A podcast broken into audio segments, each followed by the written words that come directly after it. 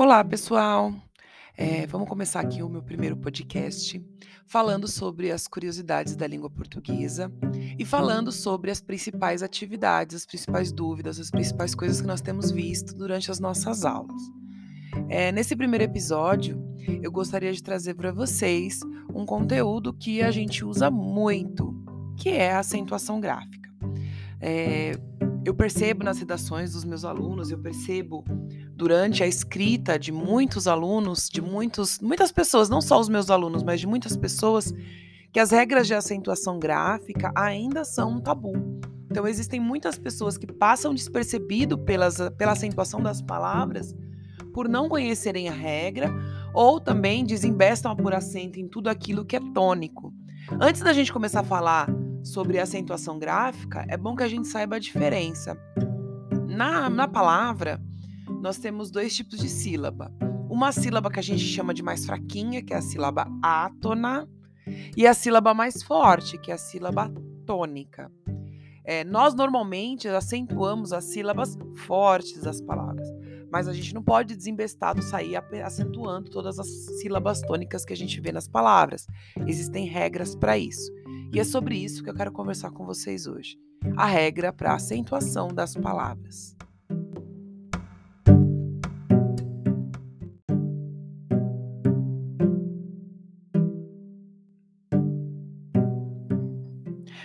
Bom, então vamos começar pela primeira, pelo primeiro grupo de regras de acentuação.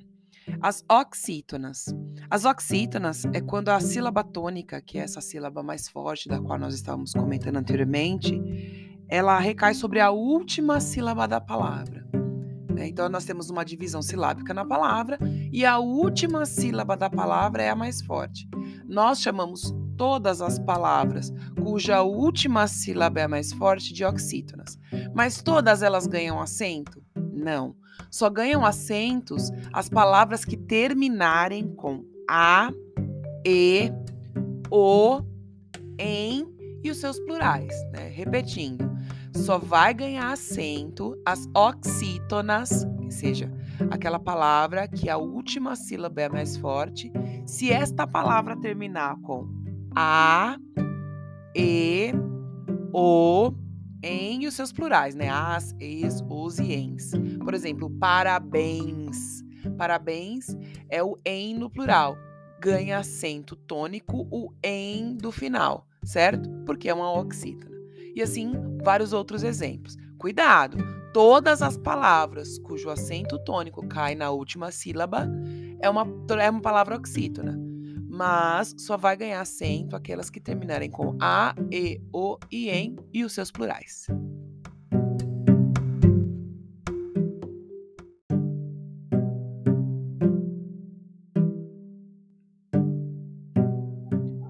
O segundo conjunto de regras são as regras das paroxítonas.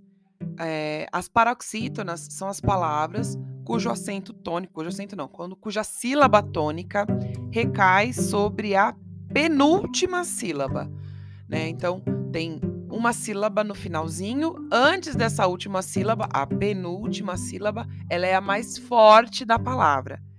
É, todas as palavras cuja a penúltima sílaba mais forte são classificadas como paroxítonas, mas não são todas que ganham acento. Mesmo sendo a penúltima sílaba mais forte, o acento gráfico só vai ser colocado nesta sílaba tônica se lá no final da palavra nós tivermos a terminação com L, com I, N, U, R, X, ão, PS, on, ou seu plural, ons, um, ou seu plural, uns, e o ditongo, tá?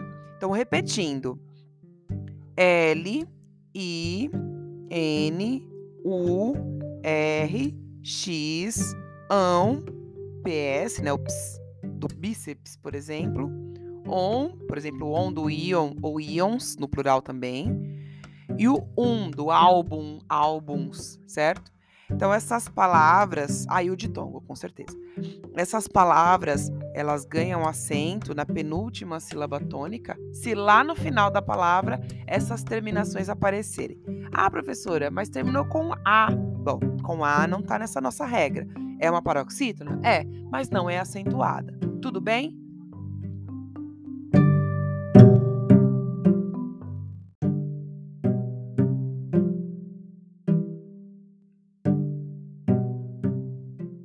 Bom, das regras de acentuação gráfica, essa que eu vou falar agora é a mais simples. É a regra das proparoxítonas. É, a palavra proparoxítona, oxítona, paroxítona, enfim, que a gente já estava falando agora, elas são proparoxítonas. Por quê? Porque a sílaba tônica recai sobre a antepenúltima sílaba. Então, depois da sílaba tônica, tem mais duas sílabas para acabar a palavra. Por isso que ela é a antepenúltima sílaba. Todas as proparoxítonas são acentuadas. Toda vez que a antepenúltima sílaba for a mais forte, eu coloco um acento. Diferente da oxítona e da paroxítona, que precisam de uma terminação específica, as proparoxítonas não precisam. Toda vez que a antepenúltima sílaba for a mais forte, eu colocarei o acento tônico. Então, das regras que a gente falou até agora, esta é a mais simples. Porque se esta sílaba for a tônica, é só colocar um acento.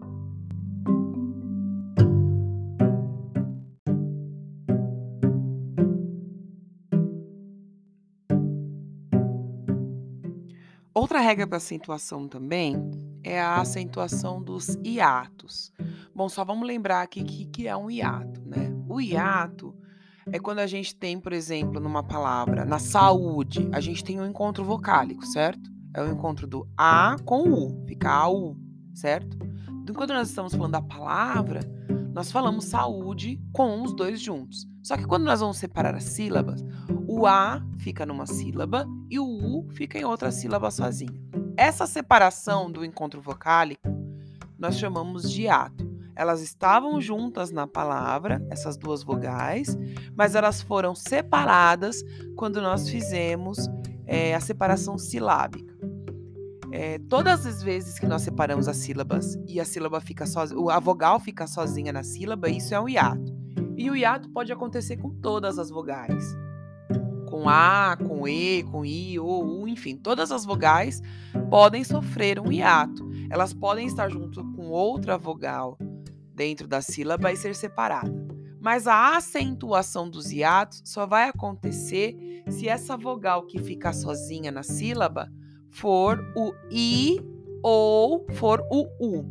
Então, se for I ou U, certo? I, U, essas duas vogais ganham acento na regra da acentuação dos hiatos. Todas as vogais podem fazer hiato, mas só o I e o U ganham acento quando ficam sozinhas na sílaba.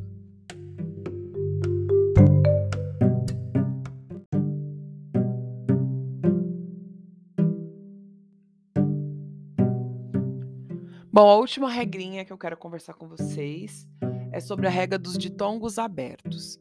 O ditongo, como a gente falou no, no hiato, é essa junção de duas vogais numa sílaba, né?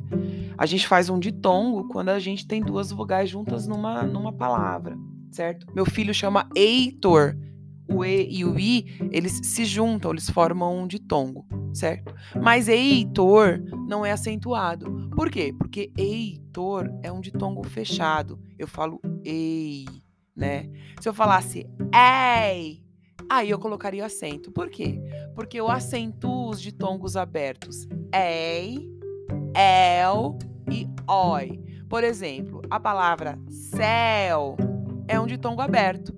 Eu acentuo o céu por ser aberto mas a palavra seu é um ditongo fechado. Então eu não acentuo o ditongo fechado. Eu só acentuo el, ei e oi, do herói, por exemplo, se ele for um ditongo aberto. É a última regrinha de acentuação. Eu espero de verdade que vocês tenham gostado e que façam bom proveito desse meu conteúdo. Se você gostou, me deixa um comentário, me faz alguma crítica, me diz o que eu preciso melhorar. Se não, também deixa um comentário positivo para me incentivar a fazer coisas mais legais para vocês. Muito obrigada, gente!